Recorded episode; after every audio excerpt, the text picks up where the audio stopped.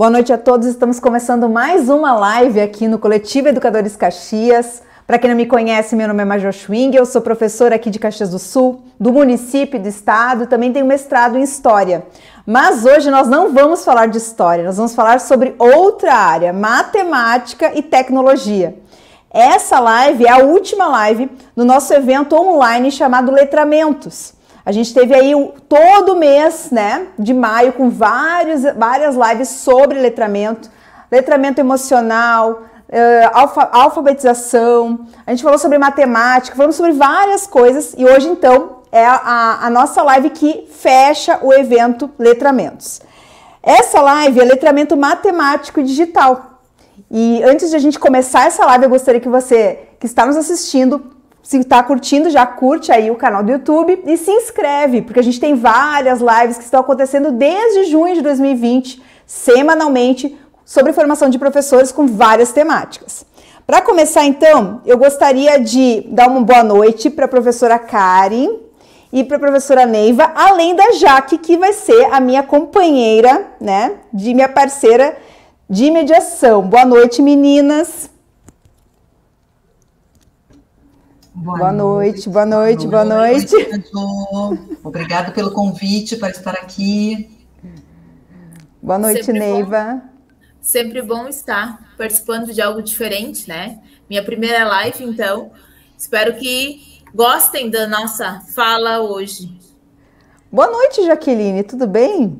Boa noite. Já começo pedindo para quem estiver nos assistindo que coloque ali no chat o comentário a escola, qual área vocês atuam, né? Interessante para a gente conseguir conduzir a fala para que seja mais produtivo e significativo para todos, que esse é o nosso grande objetivo, né? Que ao final da live vocês consigam parar e dizer, cara, eu tenho uma ideia, ai, eu acho que eu vou fazer aquilo, aquilo foi muito legal. Então, que possa ser uma retroalimentação para todos os professores e não professores, pais, mães que nos assistem, né? É isso aí, é um bate-papo, né? Uma conversa entre professores, de professor para professor. Lembrando que essa live, ela tem, esse evento, na verdade, ela tem uma emissão de certificado. A gente tem uma parceria aí, então vai ter, vai ter certificado. É só entrar depois na descrição do vídeo e preencher ali, né, um formulário para deixar os seus dados, que depois do final do evento a gente vai enviar, então, o certificado de participação do evento, das lives. Lembrando também que a nossa parceira, uh, Professorando, que é uma startup de professores catarinense, que é a nossa parceira também, está divulgando o nosso trabalho, a gente também divulga o trabalho, é a nossa parceira aí de lives, nossa parceira do canal do YouTube. Uh, vou começar então apresentando as nossas, as nossas convidadas. Professora Karen Ritter Gelinek. Assim que se fala, Karen, é Gelinek.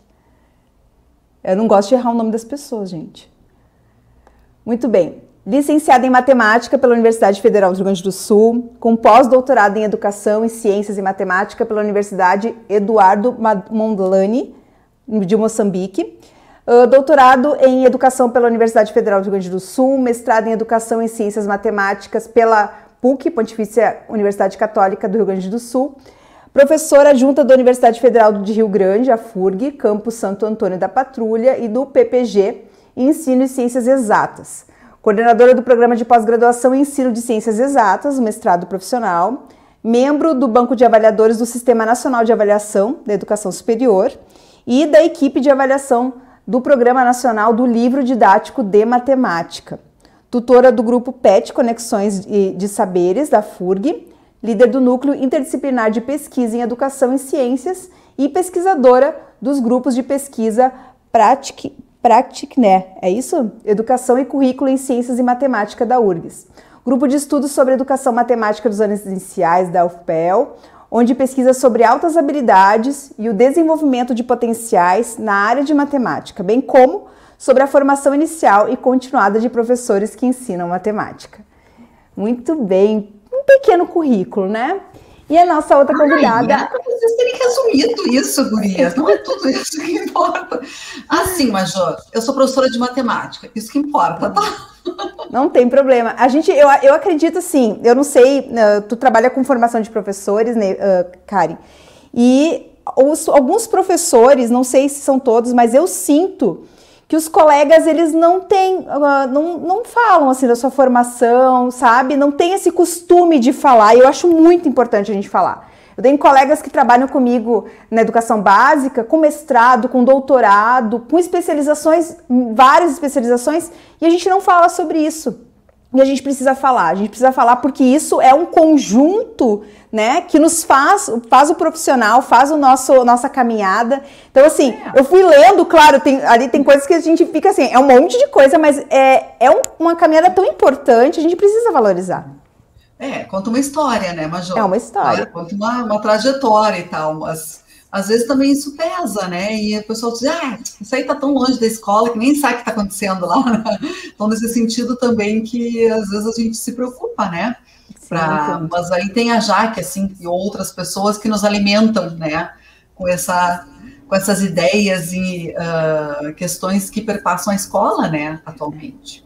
É, e, eu, e, eu, e, esse discurso que tu falou é real. Os professores da educação básica têm essa ideia, às vezes, de ah, tá na uhum. universidade, tá super longe, tá super distante, tá por fora.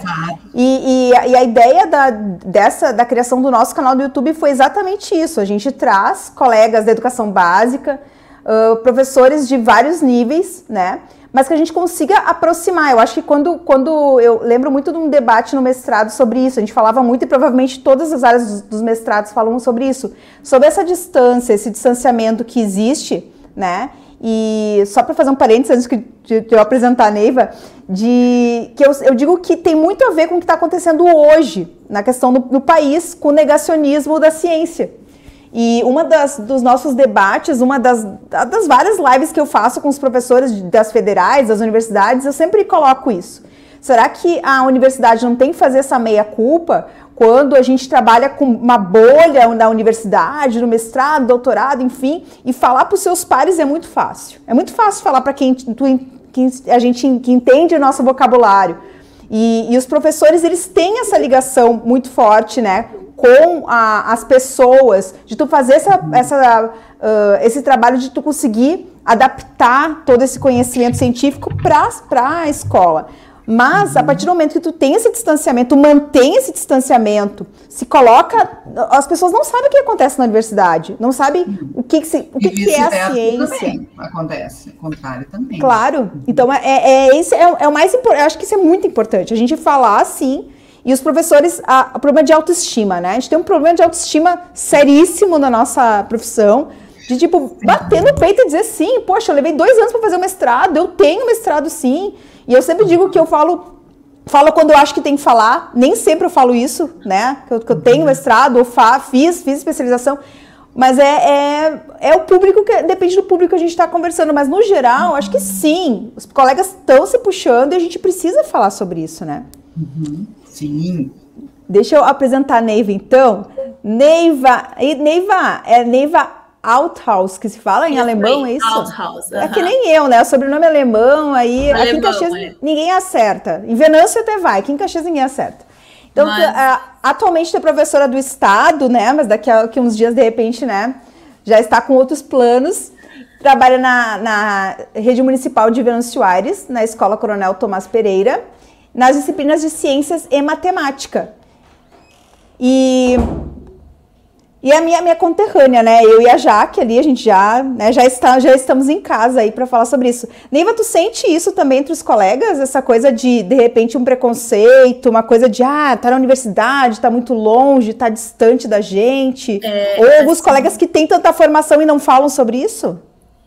Assim, né? A gente normalmente, quando a gente tem um pouco, não sei vocês, mas eu fico um pouco mais retraída, porque assim, o que que, o que, que parece? A, a, ela estudou mais, então ela quer ser mais, ela quer saber mais. Então, assim, tem muita gente que tem essa visão, principalmente na escola, sabe? pela questão assim, eu trabalho em duas escolas diferentes, né, uma estadual e uma municipal, e as pessoas assim, ó, ah, eu tenho 25 anos de escola e ela vem querer dizer o que, que eu preciso fazer com meus alunos. Só porque ela viu isso lá no mestrado ou lá na especialização, sabe? Ah, uma coisa que nunca vai dar certo. Mas também não tentou para ver se vai dar certo, né? Então, assim, às vezes tem essa questão de, de a gente tentar ah, eu vi isso, fiz isso que deu certo, ou passar algumas coisas assim, né? E as pessoas ficarem, não, não dá para fazer, não, não, não pode, não, na escola nada funciona, né? Assim, ó, e eu acho que é esse o, um problema bem grande da nossa educação, manter sempre o velho quadro, giz e deu. Né? Copia, co, copia, copia, copia, copia, copia, aprender matemática, então, na base de fórmula, fórmula, fórmula, fórmula, e nem sabe de onde saiu essa bendita fórmula, né? De... Quantos professores param para explicar para um aluno de onde veio a fórmula? Tiram uma história para contar para eles de onde veio ou a fórmula, um número, por exemplo, a história do número. Tem muitos alunos que não sabem de onde veio, o que, que é, como surgiu um número, né? Então, assim, eu acho que isso a gente tem que começar a trabalhar um pouco diferente. E eu tento trabalhar diferente eu trabalho matemática com o meu sexto. Eu tenho um sexto ano de matemática e tenho ciências, e no estado eu tenho química, então.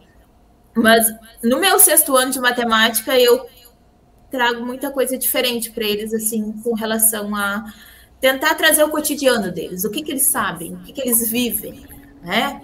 Principalmente a nossa cultura aqui, que é o fumo, né? Tanto a produção, quanto a venda, quanto o que, que é feito do fumo os meus alunos, mas é feito cigarro?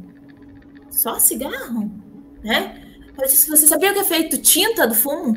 Não, tinta não. Tinta é feita de outra coisa, não do fumo. Sabe? Então, assim, coisas assim que eles não fazem ideia e a vida deles, o cotidiano deles, né? Então, assim, eu tento sempre trazer um pouquinho deles para dentro da sala. Mas os colegas é bem uma coisa, uma coisa que eu me lembrei agora, falando, acho que tem tudo a ver, assim. Eu me lembrei de uma pessoa que eu, assim, que eu amo muito. Tem gente que não. Que é o Paulo Freire que fala muito sobre essa coisa da alfabetização, do letramento, de toda uma técnica de usar, né, toda a técnica de usar o dia a dia para poder trazer isso. E aí, quando você fala de matemática, Niva, eu, é, eu, eu acho que não dá para negar que existem perfis de professores. Professores, eu sou das humanas, mas tem professores das exatas, existe perfil, né, os perfis. E existe formação também de, de específica. A gente já conversei com vários colegas da matemática sobre isso, sobre essa questão da formação. Né? E uma, eu lembro que na, na, primeira, na primeira live que a gente teve desse evento foi com as gurias da matemática e elas disseram isso. É, a nossa formação, ela é na faculdade, é de baixar e fazer conta. E fazer conta e fazer conta. E aí tu entra nessa, nesse ritmo, e aí tu entra dentro da, da escola nesse ritmo.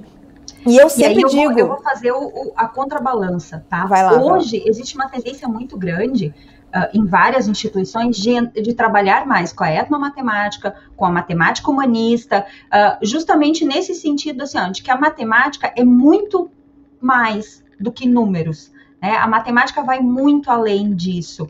E, e quando nós falamos com professores que possuem que buscaram uma formação além da formação inicial, normalmente eles já perceberam a importância desse viés dentro do ensino da matemática.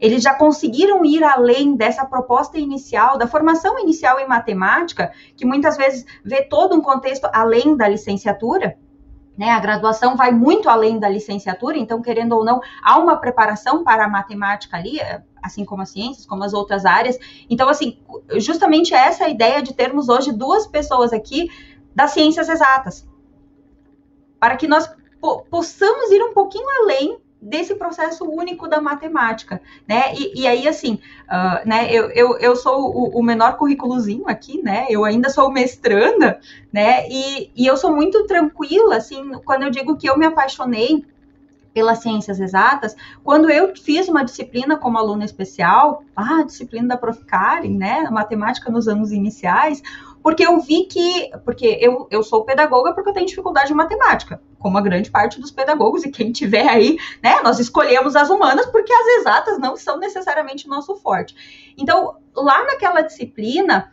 eu vi que havia muito mais uh, de humano ali do que de matemática especificamente, que o ensinar, o processo de ensinar é humano independente de qual a área do conhecimento. Então, hoje, assim, Neiva é das ciências exatas, Prof. Karen é das ciências exatas, e quando eu já estava no mestrado, eu trabalhei com a Neiva em EJA, né, Neiva? Nós nos encontramos na EJA, e, e, eu sofria muito, mestrado é um processo de dor, né?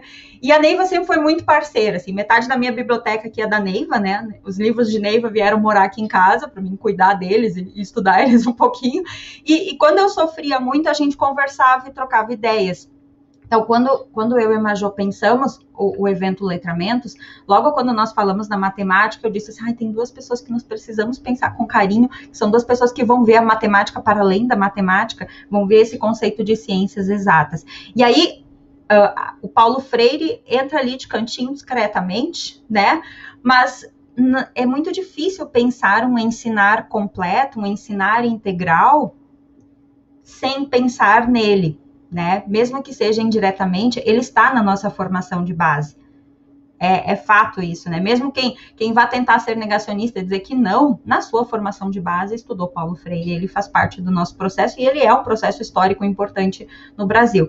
Para a gente começar falando então desse conceito, e bem dentro daquilo que a Neiva já, já trazia, mas eu gostaria que a Prof. Karen trouxesse para nós assim, ó, o que, que é letramento? Nós estamos num evento de letramentos, né? Então. Como entrar no letramento? Que é um letramento? Assim, a, a seco, é. né? Vamos lá. Sim, então, é, essa questão dessa matemática humanista, né, que agora tem até aquele canal do YouTube, não sei se a Major também, nós da matemática seguimos muito, né, uh, que ele traz isso, né, e nós, inclusive, nessa vertente, Estamos bem tristes, entristecidos nessas últimas semanas, né, com o falecimento do professor Ubiratã D'Ambrosio, né? Ele para nós era uma referência nesse aspecto, né? O ensinar com amor, com carinho, com uh, ele era uma pessoa muito querida, né? Então ele nos deixou assim uma lacuna, né? Mas a gente segue sempre uh, claro, honrando o seu trabalho, né, pesquisando a partir das pesquisas dele, né, enfim, mas a gente tem ficado bem triste com isso, né, estamos aí superando. Bem, Jaque, vamos lá então, para falar de letramento matemático, né, isso que tu trouxeste uh, da matemática dos anos iniciais, né, uh, é uma matemática que me traz encantamento, né? Como a Major disse, a minha formação, eu sou licenciada em matemática, né? De que forma foi que eu vim parar aqui, né? Para falar de letramento.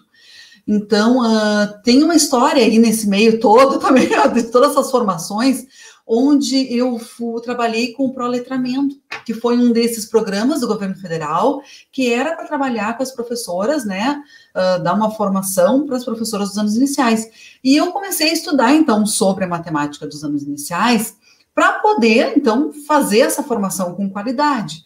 E acabei eu encantada por essa matemática dos anos iniciais, né? Que não é uma matemática como a gente imagina, ou como eu imaginava, por exemplo, né? Que para mim a matemática era só essa matemática que a gente ensina do sexto ano em diante, no ensino fundamental 2, ensino médio, enfim, ensino superior. Uma matemática extremamente regrada, abstrata, né? Uh, cheia de dos seus regramentos próprios, uma linguagem, como uns dizem, né? E eu não olhava para essa matemática dos anos iniciais. Mas eu, como professora, né, porque eu também atuei mais de 10 anos em sala de aula de educação básica, eu também, por vezes, chegava no sexto ano crianças que não estavam alfabetizadas matematicamente, ou não estavam letradas matematicamente. Só que eu não sabia o que fazer com isso, porque, veja, eu não tinha essa formação né? Então, uh, isso me encantou, né? Perceber a importância do trabalho das professoras dos anos iniciais, né? Uh, eu tenho um enorme respeito por elas, né? Pelo trabalho que elas desenvolvem nesse sentido, né? Que elas vêm então para para alfabet... além da alfabetização linguística, né? Então elas têm que dar isso que a gente chama então de alfabetização matemática, né? E aqui eu acho que vale a pena falar de alfabetização matemática para fazer o contraponto ou o complemento, aí vamos eu e a Neiva conversando, vamos conversando, né, Gurias, do que, que é o letramento matemático. Se existe uma coisa que a gente chama de alfabetização matemática, e essa a gente pode dizer, então, né, que é o aprendizado dessas primeiras noções matemáticas, e, e, essa alfabetização matemática, por regra, ela acontece no ambiente escolar, né? Outra coisa que me preocupa, né, principalmente relacionada ao campo da aritmética, né, existe uma preocupação dos professores que, primeiro, em que as crianças compreendam o número, depois o sistema de numeração decimal e as outras unidades temáticas, né, da matemática são sendo postergadas, né? Então, uh, existe essa preocupação. Então, vamos dizer assim, essa alfabetização matemática, então, ela acontece com base nesses conhecimentos dentro da escola, né? E o letramento, por sua vez, o que que ele é, né? Ele é um conjunto de habilidades, estratégias, né, disposições, como vocês queiram chamar, que o sujeito precisa para ele se, vamos dizer assim, manejar efetivamente, né, ou autonomamente, nas situações que envolvem, então, números, ou lógica, ou outras, vamos dizer assim, pensamento matemático, por assim dizer, dentro do seu cotidiano. Então, a gente pode, por vezes, dizer que um estudante ele é alfabetizado matematicamente se ele domina todo aquele campo de regramento matemático, mas se eu dou uma calculadora para essa criança e, essa calcula... e ele não sabe usar uma calculadora, ele não é letrado né? Porque veja bem, o papel do professor, e aí está o papel do professor, né? O papel do professor não é só alfabetizar, é letrar também. E o que, que é letrar? É mostrar tudo isso no mundo que existe e que se relaciona com a matemática. Ou seja, letrar, eu, no meu entendimento, tá, gurias? É proporcionar à criança todo o conhecimento matemático, mas também tudo que o ser humano produziu até hoje decorrente disso né? Então, por exemplo, no momento que eu não permito, né, que na minha sala de aula se utilizem a calculadora, eu tô suprimindo algo desse estudante, né? Porque no cotidiano da vida dele, ele vai muito mais usar uma calculadora, né, do que fazer o algoritmo armado, né? Quem, quem para no seu dia a dia para não, pera aí só um pouquinho, né? Pega lápis, papel e fica fazendo conta no papel. Não, né? A gente agora ainda tem a calculadora do celular. Então, quer dizer, Uh, eu trago isso, assim, né? A gente vai falar depois de tecnologias, né? Eu trago uma tecnologia, né? A calculadora, por exemplo, que nem é tão nova assim e que ainda não está dentro da escola. Né? Então é, então essa é, é, é, eu entendo então, já que tentando responder um pouquinho da tua pergunta, que existe então esses dois, como é que eu poderia dizer, não, não campos, porque eles não são distintos, né? Existem essas duas nuances, né, que perpassam, então, uh, os anos iniciais, né, que é os anos iniciais, ou seja, escolarização matemática, né, existe a questão da alfabetização, que é algo mais formal, e existe a questão do letramento, que é algo que tem a ver com como a gente vai usar essa matemática no cotidiano né? E eu acho que aqui tem um exemplo, assim, que é um livro da Terezinha Carre... Nunes, né? Carreiro, agora nunca sei se ela não é mais Carreiro ou se ela não é mais Nunes, mas enfim, da professora Terezinha, que fala, né, na vida 10, na escola zero. É, mostra esses dois mundos, né? E esses dois mundos, uh, por que, que uma criança, e essas crianças que a gente vê, né, muitas vezes, infelizmente, né, dominam perfeitamente a matemática, dão um troco, fazem conta, né? chegam na escola não tem sucesso. O que está acontecendo? Né? E ela pesquisou sobre isso.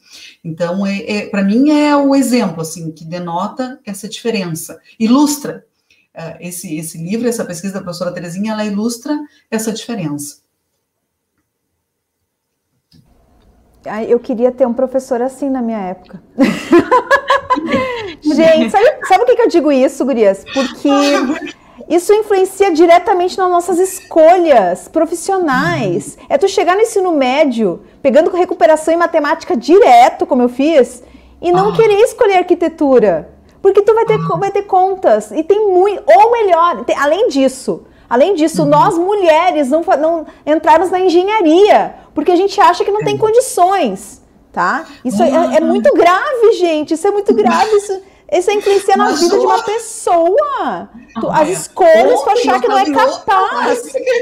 Tu achar que não é capaz de, de entender matemática, gente. Meu Deus. E assim, ó, se, eu, hoje, hoje, como professor, eu vejo tem que fazer sentido para aquele aluno. Como é difícil, porque a gente, eu como professor de história, ai, faço altas relações na frente deles. Poxa, eu tenho que parar de dar palestra. A gente tem que parar de dar palestra. Não é a gente que tem que entender, são eles. Eles têm, têm que fazer sentido. E a gente tem que tomar muito cuidado com isso e como a gente não para para pensar na nossa prática, né? E aí, professor de matemática lá dominando. Tá, mas não é tu que tem que dominar, querida, é o aluno que tem que dominar. E, né? Então, assim, nossa, é, é, é, tão sério, tão sério quanto, e eu pego, pegando a fala da Jaque antes, de uma professora de área 1, que não gosta de matemática. Gente, isso uma coisa leva a outra. Leva uma coisa a outra. Professor de, de, que, não, que não domina, escolhe pedagogia, não entende matemática, tem que dar aula de matemática e vai fazer o aluno odiar a matemática. Então, assim, é um, a gente, é um ciclo que não vai parar se a gente não dá um basta. E aí é na formação dos professores, né? Não sei se, é, se vocês concordam, né? E é, aí, assim, é, aquilo, é, eu e Neiva conversávamos essa semana muito, né, Neiva, sobre essa questão, assim, ó, de como os anos iniciais precisam desse apoio, desse auxílio do professor de matemática, né? Mas também como o professor de matemática dos anos finais precisa ter é, essa, essa concepção de letramento, de mundo. E aí nós conversávamos muito, né, Neiva, sobre como o professor dos anos iniciais às vezes falha por não ter o domínio, por não gostar. E aí eu, eu, eu, dou risadinha, assim, porque eu sou uma pedagoga que estou fazendo mestrado em ciências exatas, né? Pedagoga, educadora especial, fazendo mestrado em ciências exatas, e meus colegas sempre me disseram que era uma loucura absurda, né? Mas eu, eu sou muito feliz hoje porque é impossível ensinar algo que eu não sei. E mais do que saber fazer contas, eu preciso entender o processo de construção do conhecimento. Eu preciso ter um letramento disso para que eu possa fazer o meu aluno entender e que eu possa entender onde ele está, né? Neiva, entra no letramento aí. Vou ficar quietinho. Uh, eu só vou abrir um parênteses daqui um pouquinho. Bom, vou emendando tudo um pouquinho. Assim, eu concordo plenamente com o que foi dito até agora, só que eu vejo que a questão da matemática, ela tem que ser trabalhada lá na educação infantil. Não só nos anos iniciais, porque onde se pensa na, lá na educação infantil, ah, nós vamos trabalhar o alfabeto, nós vamos trabalhar o alfabeto, o alfabeto, né? O pré se, se pensa no alfabeto e dos números de 0 a 10. Né? Aí o meu, meu filho, tudo bem, né? Filho de professor de matemática, então, né? né? Óbvio que vai gostar de número, né? Vamos combinar, alguém tem que puxar, graças a Deus. Mas assim. Mas a questão, assim, né, de Ai, mãe, eu, que número é esse? O que, que, é isso? Como é que funciona? Por que, que a gente aprende só até 10 e a caixinha de ovos tem mais aqui? Quanto, quanto é a mais? O que, que é o a mais? Então, assim, o prático.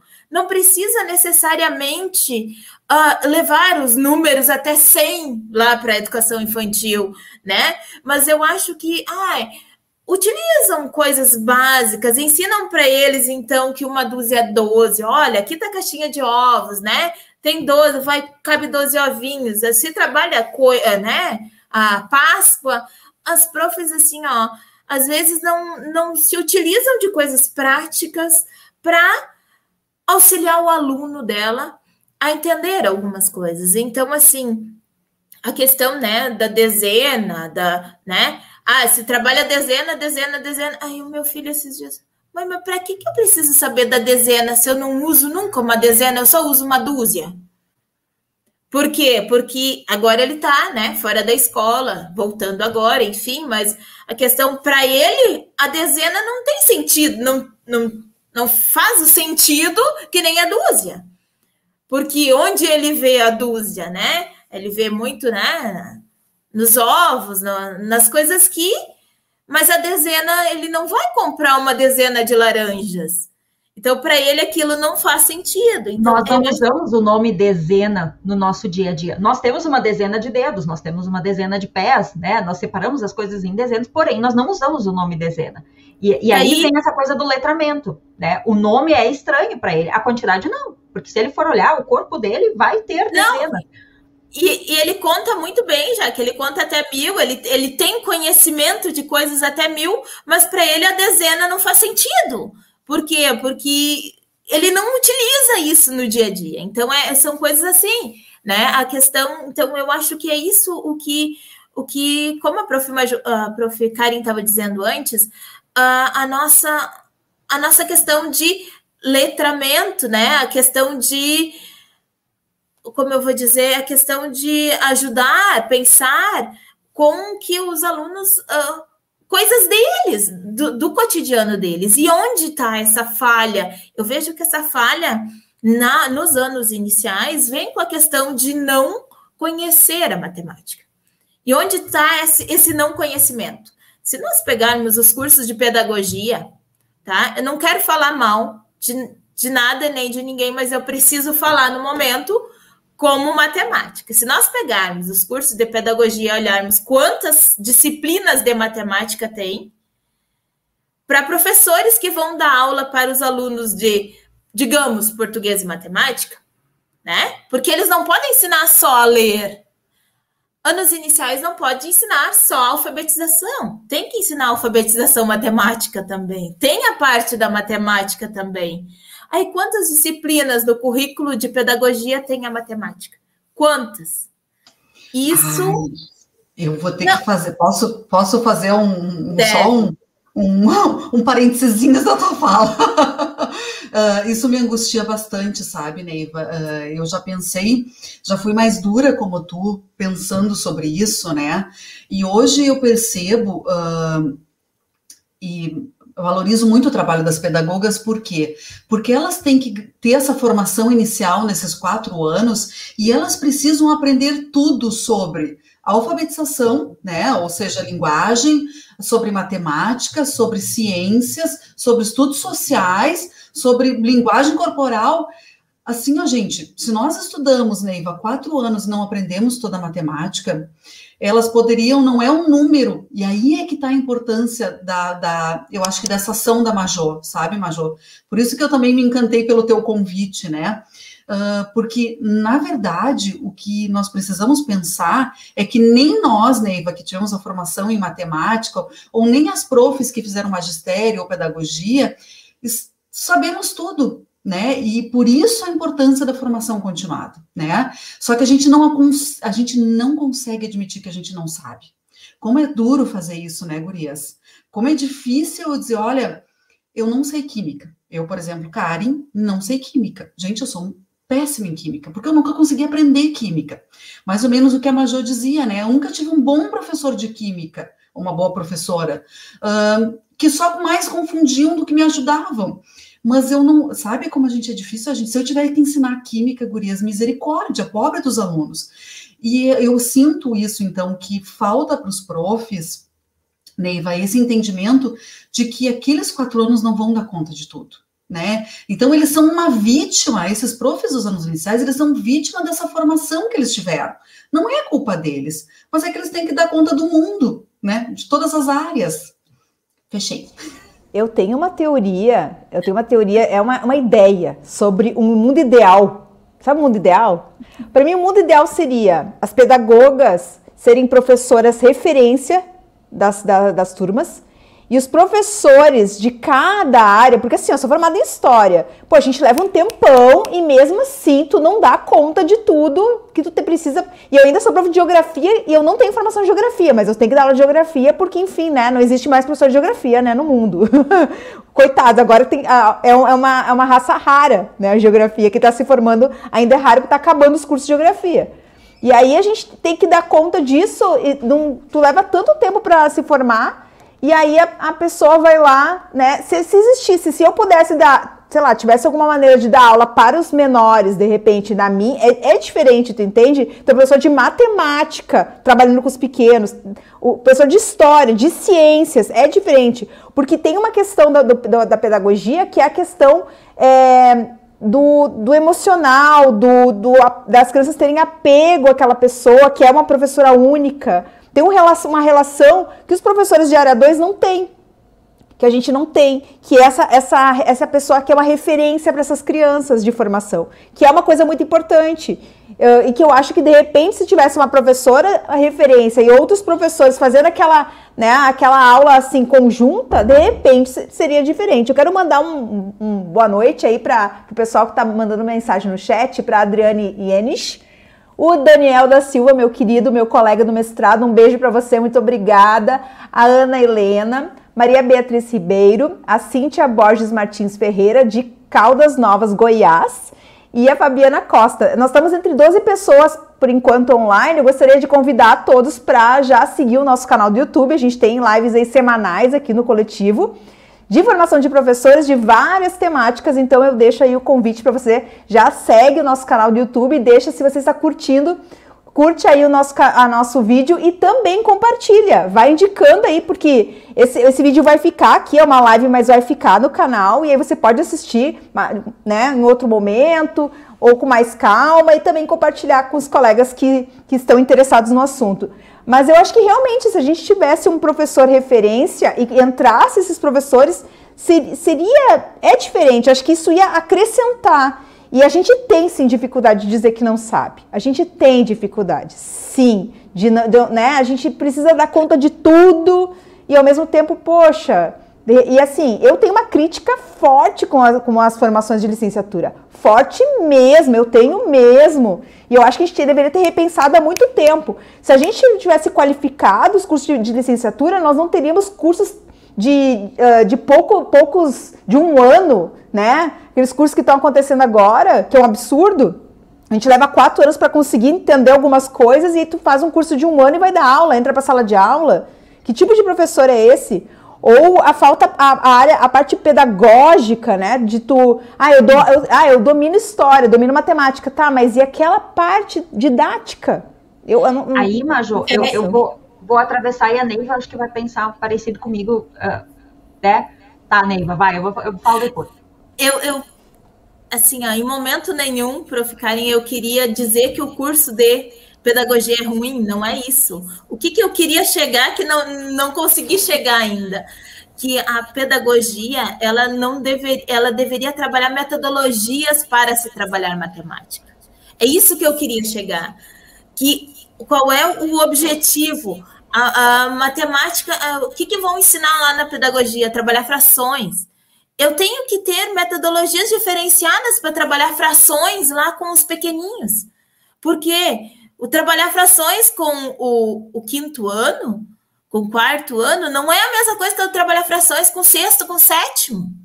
Né? Então, assim, as metodologias. É isso, é aqui que eu queria chegar falando dos cursos. Por quê? Porque metodologia, eu acho que a gente deveria uh, ter cursos de formação difere, uh, diferentes. E assim, eu vou dar um exemplo de um curso que eu fiz, que era à distância, que foi excelente. Não tenho certeza, se não me engano, foi em 2013, pela UFSM, Matematicando. Era um curso de 40 horas que trouxe metodologias assim, ó, que eu não fazia ideia que existiam. Eu, como uh, professora, eu, como bolsista de graduação, eu, como bolsista de mestrado, eu, como uh, mestranda, eu, como. Uh, eu não fazia ideia que isso existia. Então, assim, eu acho que é isso, assim, ó, trazer formas digamos, fáceis de ensinar o nosso aluno. Eu acho que é aqui que a gente tem que entrar, sabe? Não que a pedagogia está errada, não que. Assim, ó. Por quê? Porque o inicial é o básico. Formação inicial é básica. É aquilo, é assim, ó, não tem como tu aprender tudo numa formação inicial, gente. Né? A gente pode se matar estudando em quatro, em cinco anos que tu não vai aprender tudo. Não tem. Mas Hoje, o que me, Neiva, o que me assusta, eu vou te dizer o que, que me assusta, tá? Eu me formei com 21 anos, eu saí da, da faculdade, entrei na faculdade com 17, com 21 eu estava formada. Quando eu entrei na sala de aula, com 20 anos, antes da minha, do meu estágio, eu entrei repetindo o que meus professores fizeram no colégio. Isso é um absurdo. Isso pode ser coisa, pode me dizer assim, ó, tu tá sendo radical. Estou sendo radical, porque qualquer erro não volta atrás. Qualquer erro que a gente tiver com um aluno não volta atrás. Então a gente não pode errar. Nós não podemos usar aluno como cobaia. Nós deveríamos ter uma formação sim. Não, não, não entra na sala de aula, então. Não bota professor que não é formado. Ou melhor, sei lá, faz mais três, quatro anos de formação didática. Não sei, gente. Eu só sei que assim, ó, não dá para professor. Ah, mas professor se forma na vivência. Poxa, mas então médico então entra, entra e mata meia dúzia para poder se formar também? Não, é uma responsabilidade, né? Posso contar uma história para vocês? Sim. assim, uh, vocês estão colocando muita expectativa sobre a formação inicial. Ela é importante, óbvio, ela é significativa, óbvio. Mas eu estava esses dias num evento sobre Lesson Study. Não sei se vocês ouviram falar sobre isso. Eu não conheço muito, mas eu queria aprender um pouco sobre isso, então eu fui nesse evento só para aprender. É um evento online também. E ficaram também, Majô, todos os vídeos lá gravados para quem quiser pesquisar. Então é só buscar por Lesson Study. E isso é, é uma metodologia, né, uma técnica, uma metodologia que nasceu né, no Japão. Então, os japoneses que desenvolveram essa metodologia. E, na verdade, ela serve justamente para isso. Por compreender que o professor, na sua formação inicial, não consegue dar conta né, de ter um, vamos dizer assim, a gente vai aprendendo sempre, né, gente? Então, uh, eles criaram isso que são grupos de estudos para professores. Então, isso acontece por grupos de estudos de matemática, mas também de história, de geografia. E o que, que eles fazem ali? Eles, então, escolhem um tema e passam a estudar aquele tema. Então, por exemplo, a gente poderia escolher hoje aqui, ah, vamos ensinar, então, frações, como a Neiva citou. Bom, nós trabalhamos em que ano? Né? Então, tem que ser por né, o professor com seus pares. Ah, então nós vamos estudar como é que a gente vai ensinar frações para o quinto ano. Então, a gente vai perpassando isso. O conhecimento do professor perpassa, inclusive, por isso. O que a criança consegue compreender no quinto ano? Até que nível eu posso aprofundar frações? Qual é a melhor metodologia? Aí eu vou contar como é que eu já ensinei no quinto ano, a Jaque vai contar como é que ela ensinou, a Majô também. Nós vamos ver uma, a melhor forma, como deu mais certo. E tem um passo na Lesson Study que é justamente planejar, então, uma aula né? Então, nós vamos planejar uma atividade, um conjunto de atividades, e a Neiva vai aplicar.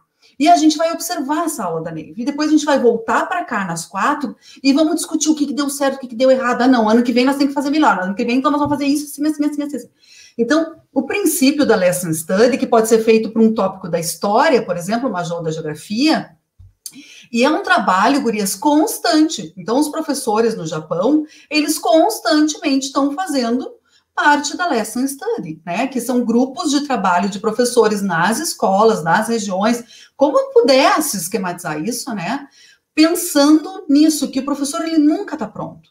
Que sempre existe uma forma, e a discussão entre os pares, e a testagem, e a imagou, por certa forma, uh, sim, os alunos são nossas cobaias, para a gente poder fazer melhor, né? No ano que vem poder fazer melhor e melhor. Outro exemplo que eu quero trazer para vocês. Eu tenho uma grande amiga, a Mercedes, que ela também é professora de matemática, e a Mercedes foi fazer uma. A pesquisa do doutorado dela foi o seguinte. Uh, ela tinha a hipótese né, que muitos professores não usavam tecnologias nas aulas de matemática porque não tinham tido disciplinas o suficiente na sua graduação. Eu acho que eu contei essa história para vocês, né, Jaque? Porque para mim essa, essa pesquisa na Mercedes assim é fenomenal. E aí ela tinha essa hipótese, a gente diz, ah, é verdade, eles não tiveram duas cadeiras de tecnologias da educação na graduação em matemática, então por isso que eles não usam. Eu só tive uma, então é por isso que, né? E a Mercedes, então, tinha essa hipótese e foi pesquisar. Ela pesquisou professores em, em, três ou quatro faixas, né? Ela pegou professores uh, aposentados já, né? Vamos dizer assim, professores já honoris causa, assim, né? Daqueles dos, dos 60 ou 80 anos, pegou professores de 40 a 60, de 30 a 40, enfim, pegou várias faixas etárias. Óbvio que a gente sabe que esse professor de 60 a 80 anos, ele não teve disciplina nenhuma de tecnologias na sua formação inicial. Óbvio, né? Então, mas o que que ela descobriu? Que os professores mais jovens, muitos deles não usavam as tecnologias e os velhinhos, sim, esses professores mais experientes usavam. Então, ela concluiu, a partir das histórias de vida desses professores, de que tu usar tecnologias na educação matemática não tem nada a ver com o que tu aprende na tua formação inicial, mas sim com a tua vontade e a tua pesquisa, o teu, então o teu empenho pessoal enquanto professor de matemática em utilizar tecnologias. Então a gente às vezes fica jogando a culpa para todo lado, mas não pega pra gente. Ah, realmente, eu não me interesso em pesquisar sobre GeoGebra. Ah, nem sei o que é o GeoGebra. Eu ouço falar, mas nem sei o que é. Então, quer dizer, é isso, né? Então você ouve falar, tem mil e um né, vídeos no YouTube ensinando a usar o GeoGebra, tem tarefas prontas sobre o GeoGebra, mas o professor não usa por quê? Porque não. Né? Então, são coisas, gurias, que a gente tem que ponderar, sabe? Porque existe sim isso, né? A formação inicial, ela é, como ela diz, né? Ela é básica, inicial, mas também tem muito do investimento, né? Uh, do empenho, da intencionalidade desse professor, enfim, mais uma reflexão. Eu acho que agora a gente entra naquele momentinho que a gente precisa pensar um pouquinho sobre ensino na pandemia, né? Uh, impossível falar de tecnologias, ensino de matemática, sem chegar nesse ponto. Eu tive colegas que, professoras de matemática, e aí quando eu falo professoras de matemática, eu estou falando assim, ó, uh, meu contexto de vida vai ser do pré ao nono ano tá? Então, pega educação infantil, pega anos iniciais e pega anos finais, porque na minha vida a matemática está em tudo, né? Eu não tive os menores, porque o ensino remoto aqui em Venâncio Aires, de onde eu falo, uh, os professores da educação infantil, uh, menores do que o pré, né, os níveis abaixo, não enviaram atividades para os alunos. Então, eu acompanhei professoras do pré ao nono ano. A maior parte delas foi no mundo real, na lojinha do bazar, comprar um quadro branco, penduraram atrás da câmera e deram aula no quadro porque ensinar matemática sem desenhar para elas foi muito difícil. Não fazer a conta, não mostrar o processo para elas foi muito desafiador. Eu tive professores em que demoraram algum tempo assim para abrir a câmera para se colocar enquanto câmera, porque é, isso é um processo de construção, né? A Neiva brincava hoje, então eu vou fazer minha primeira live. Ver-se, né, e estar nesse contexto online é difícil, então é, eu tive professoras de mais de 60 anos que participaram da live e que colocaram o celular, a câmera ali, e é verdade, né, Rosemary? É, quem não comprou um quadro branco? Qual professor não comprou um quadro branco na pandemia, né? Ah, professor de história pode oralizar, pode oralizar, né? Eu, eu não eu comprei, eu não comprei. De onboard, tá? eu sou mais tecnológica. Mas eu desenhei na tela para os meus alunos também. Mas, mas assim, eu tinha vontade, eu acho, eu adoro fazer esquemas e tal, vontade me deu, mas eu não comprei. Não comprou? Eu e a Rosemary compramos, tá? Mas eu não, eu não comprei o quadro físico. Eu, eu procurei aplicativos e eu usei por aplicativos, né? Mas teve. Uh, Neiva, tu comprou o quadro branco? Não precisei, eu tenho um filho pequeno, então assim, eu já tinha o quadro branco. ah, essa parte eu não, eu não contabilizei no meu levantamento aí, quem já tinha um quadro em casa, né? Mas o que, que eu percebi assim? Muitos professores na pandemia se viram num desafio duplo um, metodologia de ensino, que era o que nós comentávamos, porque eles tiveram uh, aquilo que nós falávamos na live anterior, né? No, em 2019, o aluno era quinto ano, em 2020, ele foi sexto ano, e agora ele está no sétimo. E aí, muitos estão sentindo essa coisa assim, ó, do limbo, né? Então, muitas professoras hoje estão com alunos no segundo ano, eles eram educação infantil, na pandemia, né?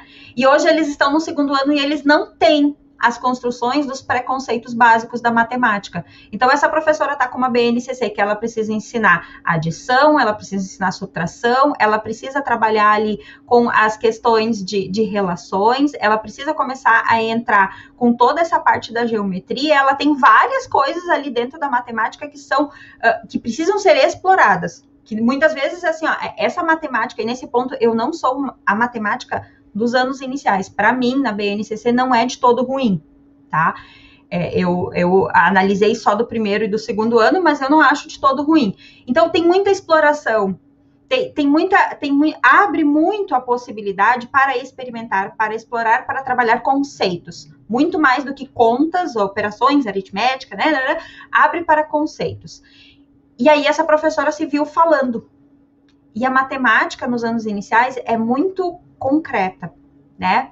E aí, assim, isso é difícil. Então, eu vi, por um lado, o professor sofrendo, tentando encontrar uma metodologia de ensino, um aplicativo, né, alguma coisa para conseguir trabalhar, né, esses conceitos, porque precisou ver uma metodologia de ensino, e por outro lado tinha uma matemática ali que está em nós, que está na nossa vida e que precisava também uh, vir para as aulas, né?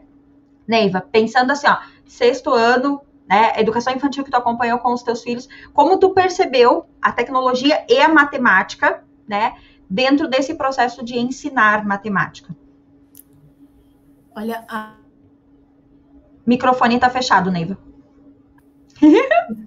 Eu apertei e não, não abriu, desculpa. A metodologia, a tecnologia é muito boa, né? Só que assim, uh, a metodologia que a gente utilizava, ela agora com a pandemia ela mudou totalmente. Por quê? Porque a gente tinha uma visão muito uh, diferente, né? Eu, eu como prof antes assim, antes vocês estavam comentando umas coisas e eu pensei na minha graduação foi diferente. Uh, eu só vou dar um exemplo assim. A minha graduação eu tive uma disciplina de física que toda aula o professor chegava e perguntava para nós: por que, que a Terra gira?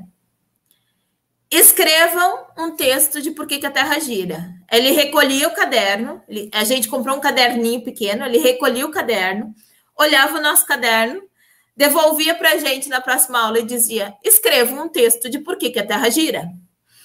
E a gente não discutia e só escrevia. E assim, ó, nós não tínhamos mais, a gente discutia entre a gente, mas a gente não conversava com ele, mas a gente não tinha mais ideia do porquê que a Terra gira, né? Então, no final do, no último dia, ele chamou a gente, ó, né? Fez toda uma aula, então, de por que, a Terra gira. Mas assim, a gente teve que se descobrir na pandemia sozinho. A gente, eu me lembrei muito daquele por que, que a Terra gira, porque porque eu não eu não tinha horas que eu não tinha mais o que fazer. Quando o aluno está tá ali te chamando no WhatsApp, professor, eu não sei, eu não consigo fazer e me socorre isso e aquilo. Chega uma hora que tu vai pro quadro, sim, que tu te obriga a ir pro quadro, sim, e dizer para ele, ó, oh, vem aqui, faz isso, isso, isso, assim, assim, assim, pega o celular, grava ali, tu escrevendo, para tentar passar para ele o básico, porque assim, pensando no que foi dito há pouco, né? A BNCC. A gente tem, né, toda a questão de cumprir a BNCC. Não sei como está aí, mas assim, aqui em Venâncio, né, a nossa questão de tá muito forte, principalmente o município, que a gente tem que dar conta da BNCC. Tá? E assim, ó, a BNCC, ela, como diz a Jaque, ela não é de todo ruim, principalmente na matemática. Por quê? Porque a BNCC na matemática não trabalha só a parte dos, dos, números, ela vai trabalhar geometria, ela vai trabalhar a probabilidade estatística, ela vai ter outras coisas para trazer que a gente, a gente como professor de matemática fica empurrando, geometria, vem, vamos empurrando para o final do ano, para o final do ano, se dá tempo, se dá tempo, se dá tempo, se dá tempo, e nunca dá tempo. Ah, vocês me desculpem, mas nunca dá tempo. Assim, ó. É, é, é. Vocês não riam, é verdade isso. Eu te desafio, Neiva, então. O próximo ano tu vai começar pelos capítulos da geometria. Não, tá, eu, eu já estou fazendo isso agora já. Por quê? Porque eu preciso trabalhar na NCC, então assim, ó. Tô... Começa por aquilo que sempre deixa para trás. Ne Neiva, tem, tem, tem coisas assim, ó. Tem tu coisas tá, tu tá entrando num assunto, mas tu tá entrando num assunto muito importante. Esses dias na sala dos prof, uma colega minha me, me a gente estava conversando sobre isso. Uma colega de português, eu acho. E, e, e, um dos motivos também, Karen, de a gente fazer o canal no YouTube é a falta de espaço nas escolas para esse debate, tá? E a gente não conversa com os colegas professores porque não dá tempo, porque é muita planilha. E, a, e assim, agora com a pandemia é muita planilha. Então a escola virou uma empresa de planilhas, apenas isso e esquecer da educação. E aí, Neiva.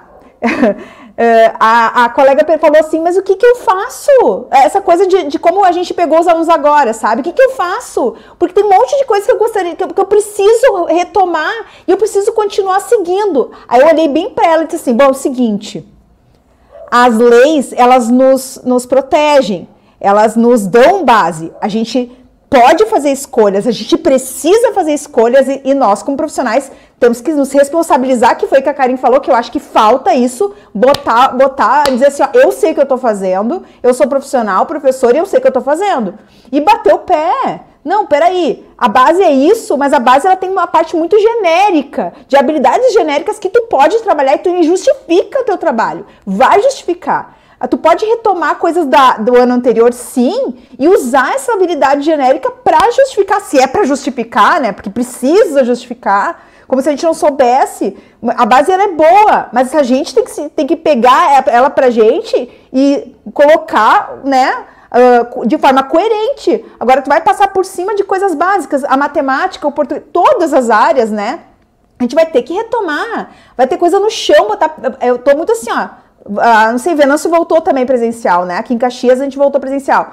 Bota, botar no chão, entendeu? Escreve, copia. Vamos, é chão de novo, é volta, volta, volta, calma porque essa ansiedade também é nossa, né? De a gente, ah, tem que ir. Não, não tem que ir. E o tempo deles, né? E que tempo é esse, né, Karen? Que tá falando do tempo dos alunos, que tempo é esse? Não se respeita o tempo, né? Ai, vão morrer.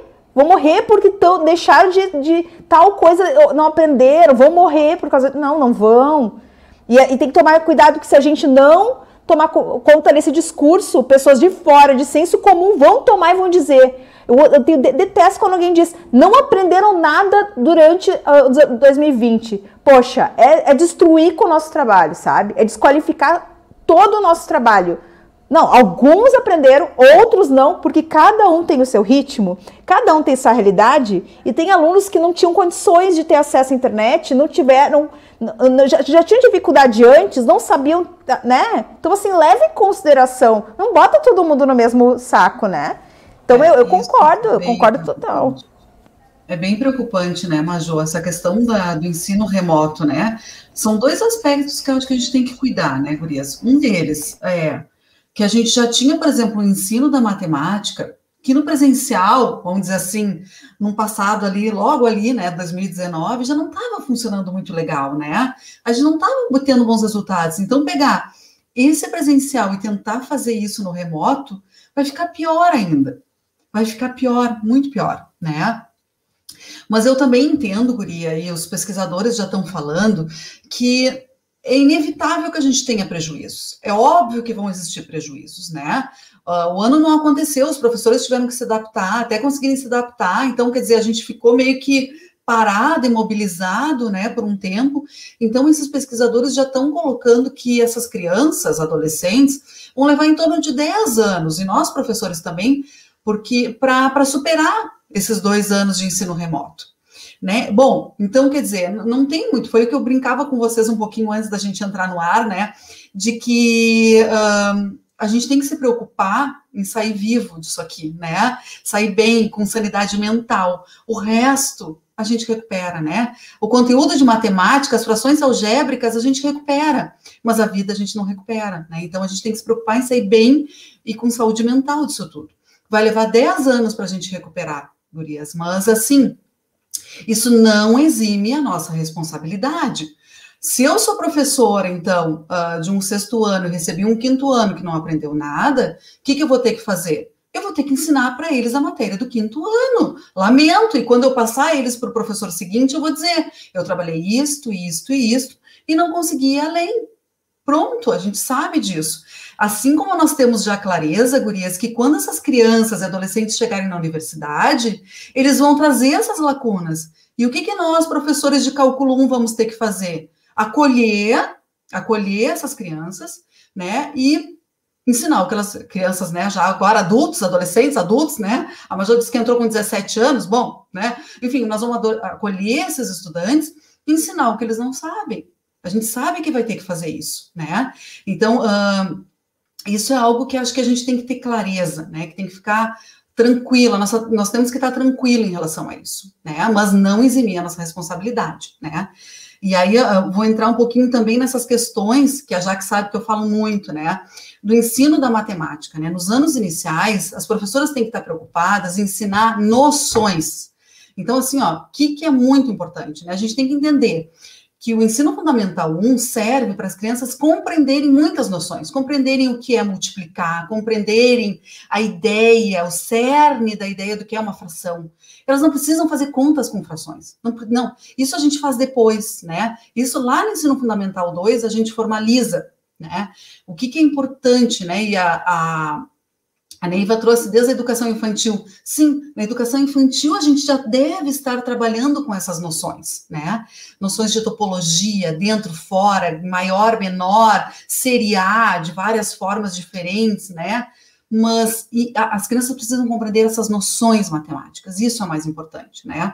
E aí, claro, que é o nosso desejável, né? A metodologia que eu pesquiso é a experimentação matemática, né, já que, que é ensinar essa matemática de uma forma diferente, né? Porque o que eu vejo hoje, né, que eu via hoje não, hoje eu já não vejo mais, né? Hoje a gente vê tudo, é, mas que eu via até 2019 nas escolas, é o ensino, por assim dizer, tradicional, né? Poderia dizer por spoilers, né? Porque a gente vai lá e dá spoilers do final da história da matemática, né? Como disse a Neiva, a gente não conta a história dos números, não, a gente diz os números são, né? E quando eu digo os números são, é como eu contar o final de um filme para a pessoa, né? Eu não deixo ela descobrir, pensar, criar hipóteses, não. Uh, e o ensino do professor, por muitas vezes, isso que eu lamento, era um espontaneísmo. Né? Eu chego lá na minha sala de aula, olho, o que, foi que a gente aprendeu ontem? O que, que, que, foi a última coisa que eu ensinei para vocês mesmo? Ah, foi... ah, então tá, então hoje a gente vai fazer o seguinte, a gente vai pintar, tá? Ai, abra um livro aí, né? Então, quer dizer, não tem um planejamento, não tem uma intencionalidade, né? E aí, esses dias eu escutava, uh, eu acho que foi a Kátia Smolly falando, né, que depois do professor, se tem uma coisa que é significativa na aprendizagem das crianças, é o professor né? E depois o professor, as tarefas que ele escolhe. Então vejam bem, né? O que é a importância a gente da nossa intencionalidade, saber o que a gente quer ensinar. O que, que é mais importante agora nesse momento de ensino remoto? O que, que é mais importante, né? O que, que eu não posso de deixar para ensinar para essas crianças que estão vindo num quinto ano, que, né? Eu sei das dificuldades, eu, mas eu tenho que ensinar o conteúdo do sexto ano. Lamento, para, olhe e analisa o que, que é mais importante. Se puder conversar, conversa com os pares.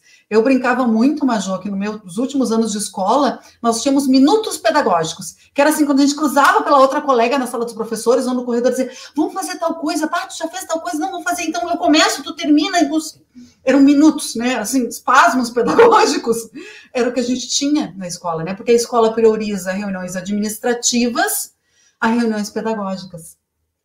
Que é um absurdo, né? É um absurdo. É um grande absurdo. É, os professores deveriam.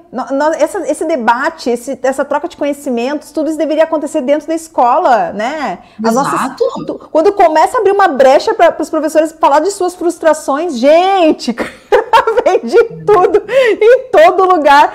Eu quero dar uma boa noite para. Tem um colega aqui da, uh, de Pelotas que está nos assistindo, a Adriana Bassos de Pelotas. A, a Sandra Eli Dornelles Araújo, boa noite. Ela está dizendo que é, é Jamboard, Jamboard que se fala? É isso, Jaque? Ah, tá certo. Ah, viu? O meu inglês é incrível. O Jamboard é um quadro uh, que dá para usar junto com o Meet. Neiva, uh, acho que tu, tu chegou a usar o Jamboard também, né? Eu que é do Google, né? Que eu gosto mais do whiteboard, que é da, da Microsoft, tá? Mas é, é uma opinião minha, porque eu acho o Jamboard com uhum. poucos recursos, eu sou uma pessoa muito colorida, então eu, eu sou mais feliz com o whiteboard, tá? E assim, Olha, eu prefiro que é de graça, tá? Ai, os dois são de graça, tá? Os dois são. Ah, viu? Dica, dica, fica dica, fica dica. É, não, e até assim, ó, falando em dica, né? Uh, falando em tecnologia digital e, e, nessa questão de alfabetização, letramento digital, enfim, que a gente acabou uh, entrando um pouco, eu, Jaqueline, me tornei né, uma professora de informática durante a pandemia. É, porque uh, a sala de recursos, querendo ou não, trabalha muito com tecnologia. A gente trabalha com os alunos e a gente usa como um recurso para os professores. Quando começou a pandemia, nós aqui em Venâncio não atendemos os alunos logo, nós começamos atendendo os professores. E nesse atender os professores, eu fiz letramento digital com os professores.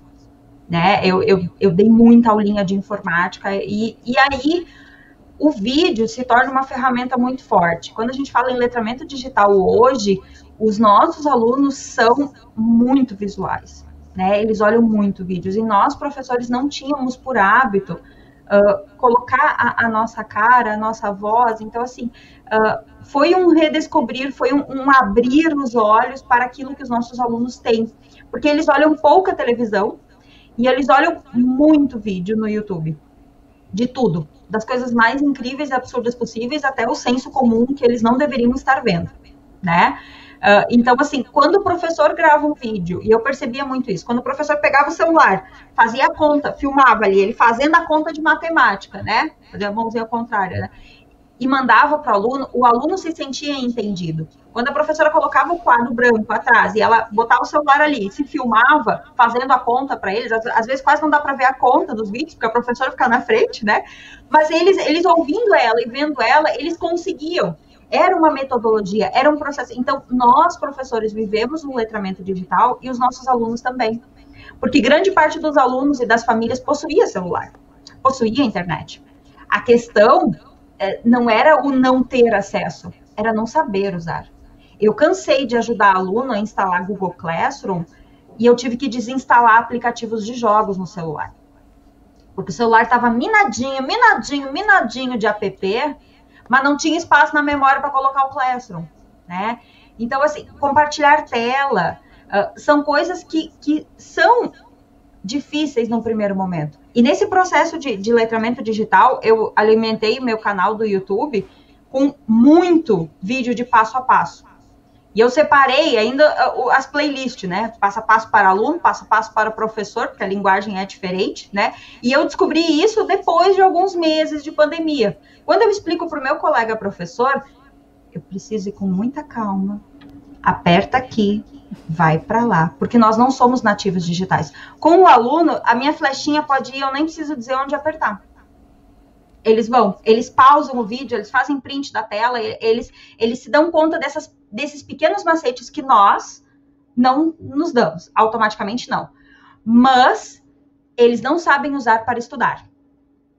Eles sabem usar, mas não para estudar. É, essa é uma questão que, quando a gente fala em letramento digital, nós, enquanto escola, estamos voltando presencialmente o celular deles, minha concepção, eu, Jaqueline Richter, tá? O celular precisa ir para a escola e nós precisamos ensinar eles a utilizar este celular como uma calculadora. Nós precisamos utilizar esse celular para um GeoGebra. Porque na minha concepção, e Neiva, Karen, Major, me corrijam se eu estiver errado. Eu não vejo motivo para as escolas investirem horrores em salas de informática. Eu penso que é preciso ter internet. E que o aluno saiba usar o que ele tem, o equipamento dele, porque mas o, computador. Mas o professor precisa se apropriar, né? Mas o professor precisa se apropriar disso também, se apropriar de uma metodologia de como usar o celular na sala de aula.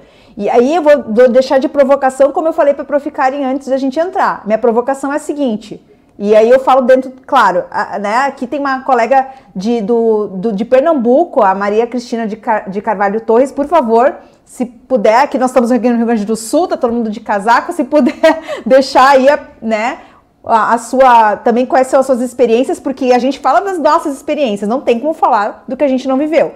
Na minha concepção hoje de escola do município e do estado do, de, do, do município de Caxias, a sensação que eu tenho é, estão tentando pegar o, o modelo anterior e tentando socar dentro desse modelo que não sabemos ainda o que é. O que, que é? A gente foi para o digital porque a gente tinha que fazer a distância. A gente adiantou uns 10 anos aí de uso de, de tecnologia, ok, né? Os professores conseguiram, ok. E os alunos? O quanto eles alcançaram alguma coisa, o quanto eles conseguiram. A, gente consegue. Aí tem uma, uma discussão que é uma de 10 mil lives sobre avaliação, né? Desculpa, mas para mim é o, sempre foi o problema da educação, sempre foi a avaliação e ninguém parou para falar sobre isso. Ninguém fala, fazemos de conta que tá tudo certo. A grande frase, gente, dentro da sala de. Da, dentro, entre os professores e meus colegas são: até quando vamos fazer de conta? E por que, que eu estou dizendo isso? Por que, que a frase é por, por enquanto vou fazer de conta? Quanto tempo vou fazer de conta? Porque a gente não para para pensar. A gente não está parando para pensar. A gente está tocando. Porque precisa dar conta. Dar conta do quê? Dar conta do quê? Tudo que vocês estão falando. Poxa, nós estamos, aonde nós estamos indo de cima para baixo sempre, tentando resolver e a gente está tentando pensar, mas no final das contas, cada um pensa dentro do seu quadrado, né? Dentro da sua sala de aula. Não é uma rede que pensa junto. E são redes, a gente tem que dar conta das redes, né? Dos gestores, e os gestores vão para as planilhas. E a gente tem que tentar fazer isso, dar conta da nossa sala. Então, assim, essa indignação ela precisa ir longe. A gente precisa se indignar, se revoltar contra o sistema. Ou pelo menos pensar sobre, né, gente? Pensar sobre a nossa prática e sei lá. Alguma é, coisa é a tem que acontecer. chance, Major. Eu diria o seguinte: é tudo isso que a gente está vivendo e que a gente está tendo que se transformar e está tendo que estudar e está tendo que aprender a fazer diferente, desacomodou todos os professores. Todos. Não tem, acho que, um professor que não tenha se desacomodado nessa pandemia, né? Então, é a grande chance que nós temos de transformar a educação. É agora, quando a gente voltar. Se a gente deixar voltar, gurias, tudo igualzinho como era antes, nós estamos tudo lascados, porque daí não vai mudar nunca mais, nunca mais. Nós vamos continuar aquela tristeza, né? Aqueles alunos apáticos, aquele professor sem brilho no olho, né? Todo mundo apático, se retroalimentando aquela patina, aquela tristeza que é a sala de aula. Então, a grande chance que a gente tem, Major, é usar toda essa revolta para transformar a escola. E eu arrisco né? dizer que estão tentando fazer isso com a gente. Arrisco dizer que estão tentando manter o padrão anterior da pandemia na pandemia. Eu tenho, assim, ó, porque assim, ó, Jaque, uma provocação. Ah, letramento digital. Aí tu vai lá e compra um quadro branco. Vai ter gente querendo me matar agora. Mas assim, poxa, isso não é fazer diferente, amiga. Isso é tentar fazer igual. Provocação. Eu entendo do processo já, que eu entendo que a gente está passando por um processo. Eu entendo da dificuldade. Não, né? A gente está provocando e assim, é só para a gente parar para pensar eu, né? Eu sei que vai ter gente querendo me matar e entendo, entendo que é difícil da gente tentar fazer diferente. É, já é uma tentativa, mas tem coisas, gente, que já deveriam ter sido superados e a gente está tentando fazer coisas que não é tão diferente assim. Gravar um vídeo não, não deveria ser diferente, né? As pessoas já fazem isso há bastante tempo. É nós professores que não fazíamos. Tem isso. Ah, eu só é. queria falar um pouquinho com relação à, à questão do né? A gente aqui em Venâncio, nós tivemos até uma formação com relação a várias coisas, assim, profs, né? Os profs tiveram formação e coisa e tal. E a minha escola teve uma reunião com o secretário de educação em função de outra coisa. E daí uma das coisas que foi sugerida que a gente deveria fazer um, uma formação com os alunos, então, né? Nós devemos ensinar os alunos a utilizar o celular, a, a entrar no CLES, a, a porque assim, ó, muitos não entram, muitos se perdem no meio do caminho, por quê? Porque não sabem. Não conseguem, como diz a Jaque, não conseguem utilizar a ferramenta que tem na mão para estudar. Para jogar é muito fácil, né? Para jogar todo mundo sabe. Eu também sei, adoro. Mas assim, o estudar em si, né? Eles não, não se acham, não sabem onde é que vão botar. Ah, eu fiz atividade, Soraya, eu tirei uma foto. E agora onde é que eu boto a foto? Eu vou te mandar pelo WhatsApp, porque eu não sei botar aqui, eu não consigo, eu não, não chego lá nunca, não carrega, não vai, não fica, sabe? Então, assim, ó, é uma grande dificuldade. E eu coloquei isso na reunião, só que, assim, ninguém. Sabe aquela coisa de ninguém dar continuidade da coisa? Assim, não aquilo morreu né? ali. Não fez eco. É, morreu ali, por quê? Porque aí tem uma professora reclamando de uma coisa que. É, mas nós vamos voltar, vamos voltar para a sala? Para que, que nós vamos ensinar? Para que, que nós vamos ensinar eles a mexer no computador se nós vamos voltar para a sala? Não. Ou no celular se nós vamos voltar para a sala? Esse é o pensamento. Esse é, essa é a nossa realidade. Desculpa, mas é. é Misericórdia! É isso. Ai, para tudo, para, não, para tudo. Quem pensa assim não precisa mais vir na aula, não, não precisa mais vir para o colégio. Os professores que pensam assim estão dispensados. Gente, não dá. Isso é triste, né? É muito triste.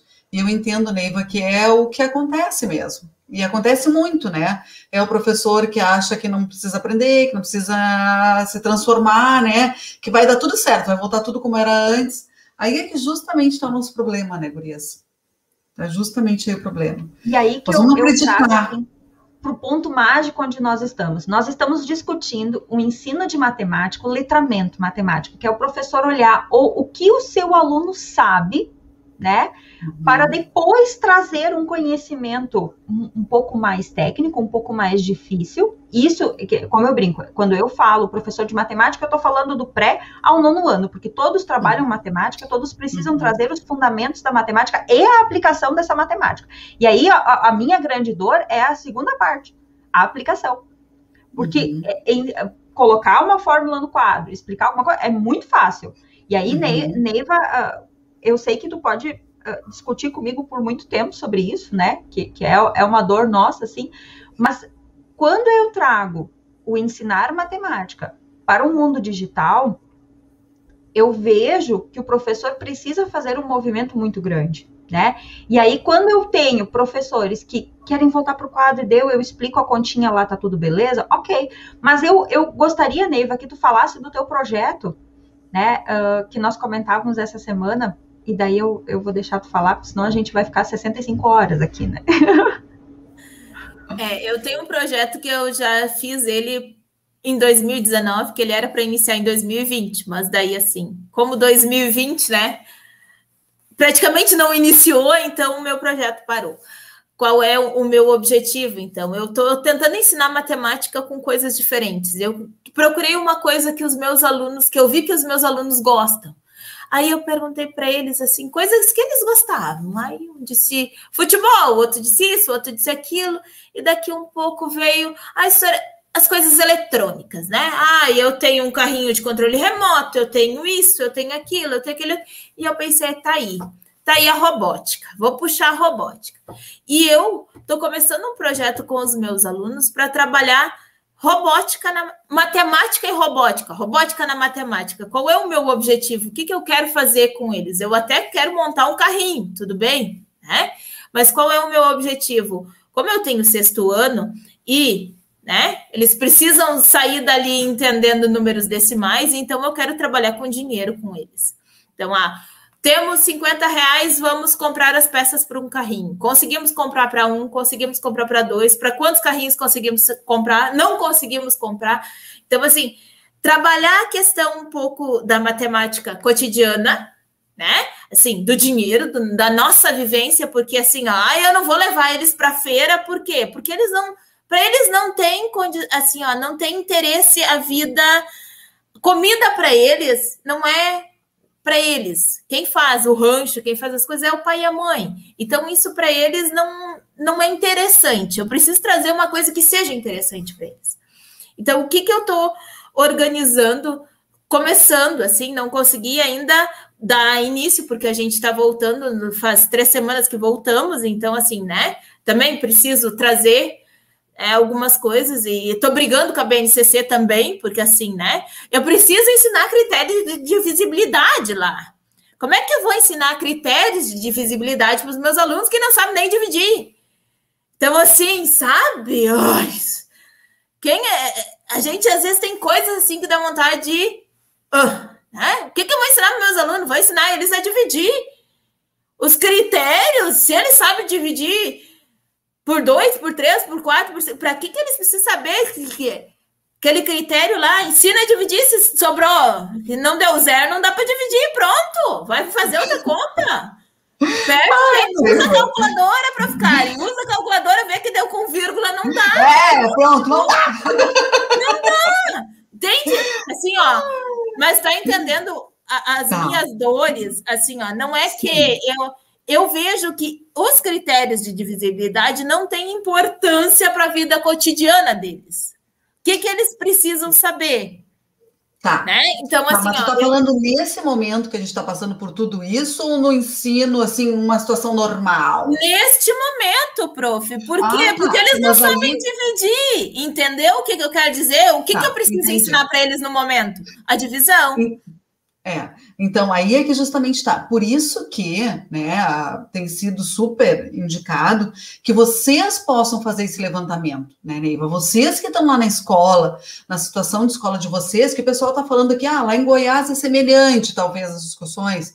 Eu acredito que sim. Vocês têm que elencar o que, que é uh, fundamental para assinar. Se tu acredita, né, e conversando com teus pares, que ensinar critérios de visibilidade não é o momento agora, vai fazer outra coisa. Eu queria perguntar para vocês, Guria, se vocês têm conhecimento daqueles mapas de focos da BNCC. Se vocês sabem o que é isso.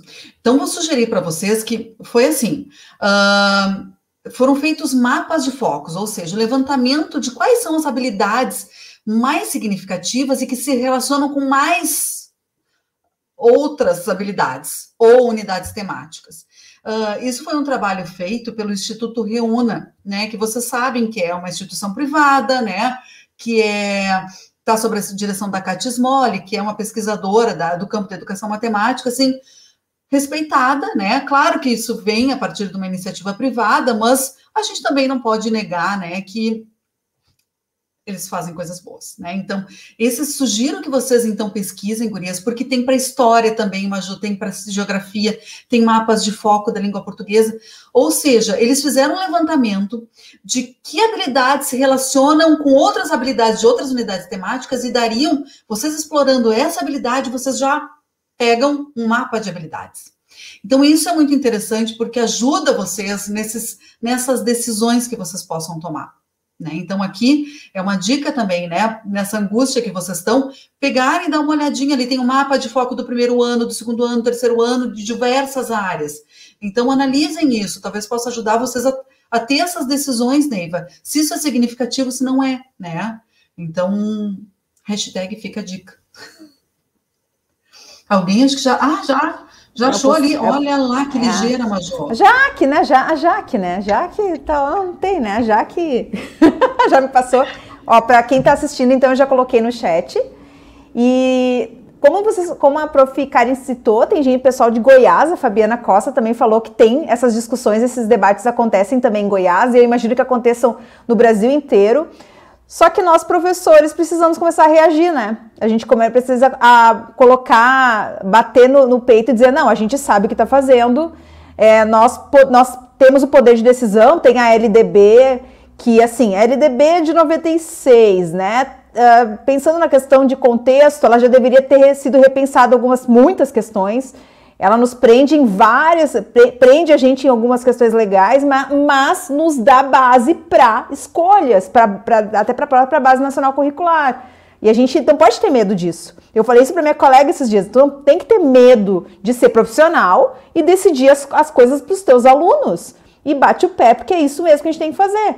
Né? Agora, eu quero também dar, dar boa noite. Tem a, tem a Fabiana, a, a, a Sandra também antes tinha dado um oi.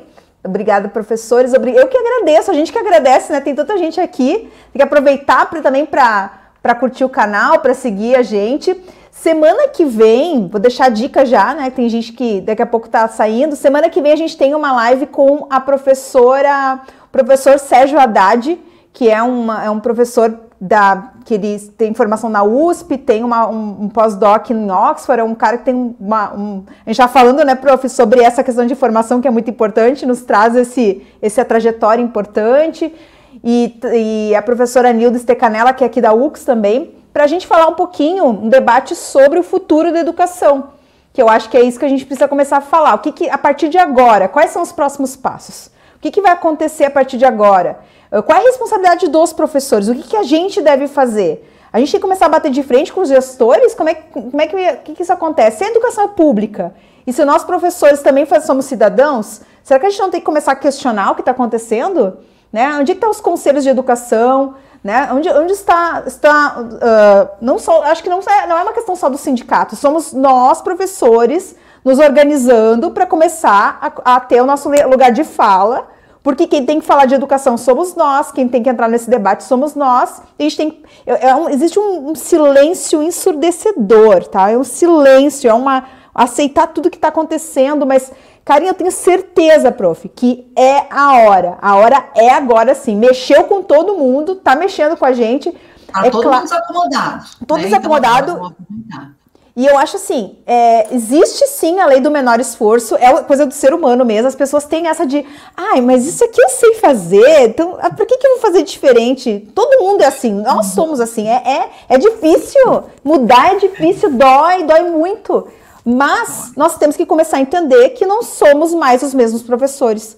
A educação não é mais a mesma, a escola não é mais a mesma, e a gente tem que começar assim, vai doer muito mais se a gente ficar, ficar como uh, mero observador.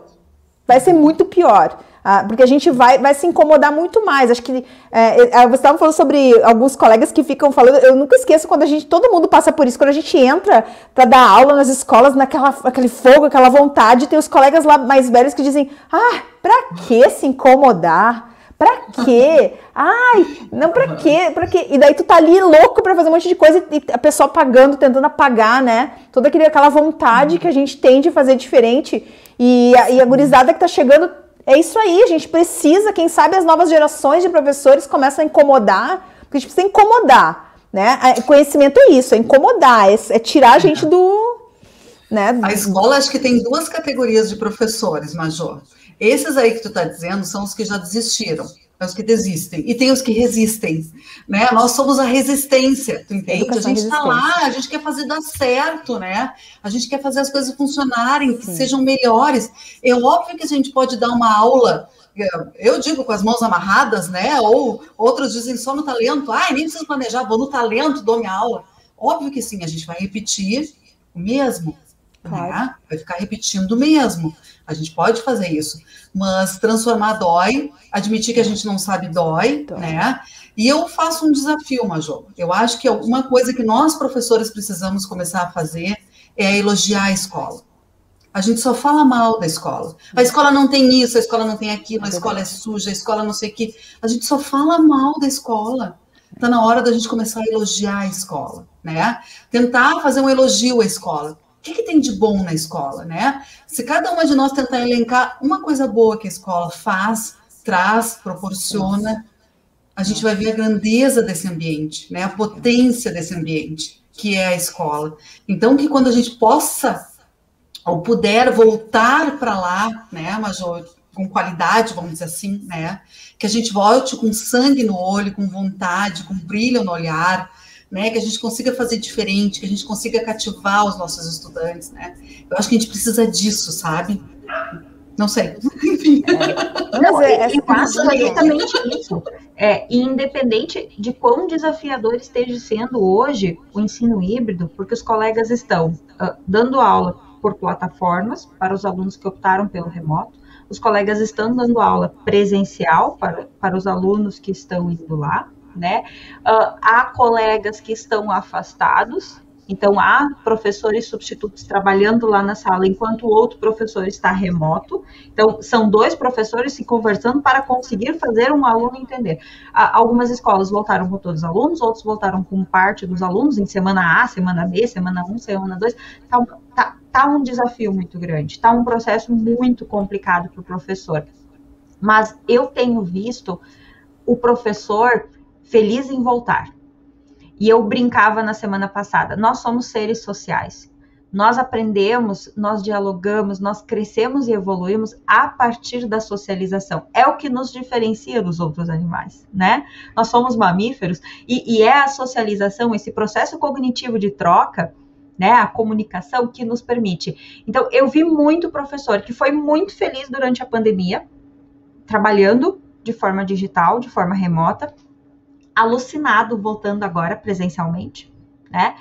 E vi também muitos colegas que sofreram muito no ensino remoto e que também estão sofrendo agora porque não é mais a mesma escola. Não é aquele antigo normal não existe. Não existe. Eu, eu sou professora da sala de recursos, né? Eu trabalho, meus alunos encostam em mim, meus alunos, eu tenho muitos alunos autistas, então eles, por lei, não precisam usar máscara e eles realmente tiram, porque incomoda a sensibilidade deles. Então, eu trabalho com máscara, face shield de plástico, avental, porque eles encostam em mim e eu encosto no material deles, né? Uh, eles precisam do toque, eles precisam dessa construção. Então, eu comprei todos os meus EPIs, porque óbvio que a rede não ofereceu ainda, né? A rede está fazendo licitação. Talvez quando 10 colegas da escola pegarem Covid, vai vir. É uma crítica isso aqui, tá? E espero que alguém da rede esteja assistindo também. Uh, mas eu estou. Vacina, muito... vacina já para os professores. Meu amor, a vacina, é, minha concepção, a vacina é um EPI. Não adianta vacina sem os outros EPIs. Não adianta. É essa ilusão que se criou de que eu estou vacinado e acabou o Covid, nós precisamos cuidar. Nenhuma vacina tem 100% de eficácia. Não, não, mas vacinar é importante, né? De vacinar é máscara, é de avental, de jaleco e de uma escola limpa e de produtos de limpeza, tá? Eu, Jaqueline, estou muito feliz em voltar para a escola, em ver meus alunos, conseguir conversar com eles, por mais que eles não consigam ver a minha boca, eles não conseguem me ver, né? A minha máscara sua toda é horrível, né? Porque eu uso face shield, mas eu estou muito feliz por estar lá com eles. E eu sei que muitos dos meus colegas também estão muito felizes por conseguir ver o aluno. É, eu sei que a professora de matemática vai estar feliz por conseguir explicar um conceito matemático de onde eles estão. E eu acho que isso é o que nós precisamos aprender com a pandemia. Nós temos muitos recursos, nós temos grandes possibilidades, mas nós, enquanto seres sociais, aprendemos um com o outro. E eu não posso, enquanto professora, né, Neiva, é que nós falávamos sobre os conceitos que o professor traz, a cátedra, né? Eu não posso, enquanto professora, trazer uma fórmula, trazer o spoiler, né, para ficarem do conteúdo, sem perguntar, tá, meu aluno querido, tu já ouviu falar disso? Tu já, tu já ouviu falar na palavra dezena? Já, alguma vez na vida, assim? Só para a gente ter uma noçãozinha, que é isso, de ver onde o aluno está. Então, acho que, acima de tudo, mais do que estar presencialmente, estar online com aplicativo, sem aplicativo digital ou físico ou analógico, nós precisamos ver onde o aluno está o que ele já ouviu falar, né? Eu penso isso, não sei. Neiva, Major. Meninas, eu quero agradecer, a gente já tá aí a uma hora e meia de live, eu quero agradecer, porque, né, não, mas a gente podia ficar aí por muito tempo, quem sabe aí próximas, a gente pode fazer mais. Tem, e a gente vai, vai marcar mais algumas lives sim, né, já que a gente tem muita coisa para conversar sim, e as nossas, que as nossas indignações, elas levem, né? Ao mesmo tempo, assim, não, não fique só na indignação. Acho que todo mundo tem que. É, a ideia é parar para pensar. Parar para pensar e motivar a, a, mudança, que é difícil para todo mundo. Tá todo mundo numa situação bem difícil. Mas que a gente consiga seguir em frente com muita força. E o canal do YouTube está aqui para isso, para a gente poder trocar, poder conversar para o pessoal participar, mandar mensagens, as trocas. Também pode, dar, pode nos seguir no Instagram também, que a gente deixa ali toda a programação. E essa live, ela tá valendo uh, certificado, você pode chegar ali no, na descrição da live, preencher ali nosso formulário, a gente vai enviar os certificados. Curte o canal do YouTube, segue ele, que a gente tem muitas lives aí para falar sobre formação de professores. Professora Kari, muito obrigada por ter aceito o nosso convite. Com certeza faremos mais lives, poder, a gente ainda vai ter muita convite por aí, muita, muita conversa para a gente fazer. Mas, Jo, eu que agradeço o convite teu e da Jaque, né, para estar tá aqui hoje conversando com vocês. É sempre muito divertido uh, está conversando né, com professores, eu queria também te parabenizar pela tua iniciativa deste canal, né? Eu acho fantástica essa tua ideia, colocar os professores a conversar. E como tu disse, né, refletir sobre, e quem sabe essas reflexões começam a reverberar, né? E, e fazer essa grande transformação que a gente quer e deseja para a escola, e que ela realmente precisa, né? Então, parabéns, Majô, parabéns, Jaque, pelo apoio. Foi um prazer, Neiva, estar contigo também Neiva, obrigada por ter aceito o convite. Eu que agradeço, então, uh, por estar com vocês, né? Assim, uma, uma hora e meia de, de uma discussão bem interessante, né? Poderíamos rápido. ficar até amanhã de manhã discutindo, porque professor já não consegue parar, né? Sim, a gente não, não para nunca de falar, mas uh, eu acho que o nosso pensamento e, e eu acho que tem que ser isso, né? Da gente tentar mudar é, por mais que seja difícil, é, é difícil. Mas vamos. Se cada um fizer um pouquinho, eu acho que a coisa vai melhorar, né? Não só nos anos finais, não só nos anos iniciais, não só lá nos pequeninhos, né? Também lá na universidade, que eu acho que também vai precisar muito, né? Da questão de mudanças em função para a gente conseguir manter o nosso aluno, né? Porque assim, hoje, querendo ou não, a educação é para o aluno, então a gente tem que tentar fazer o melhor. Eu acho que é isso que a gente está tentando. Estamos discutindo para tentar fazer o melhor para o nosso aluno. É, é isso aí. Muito obrigada, obrigada. Jaque. Valeu, obrigada pela parceria.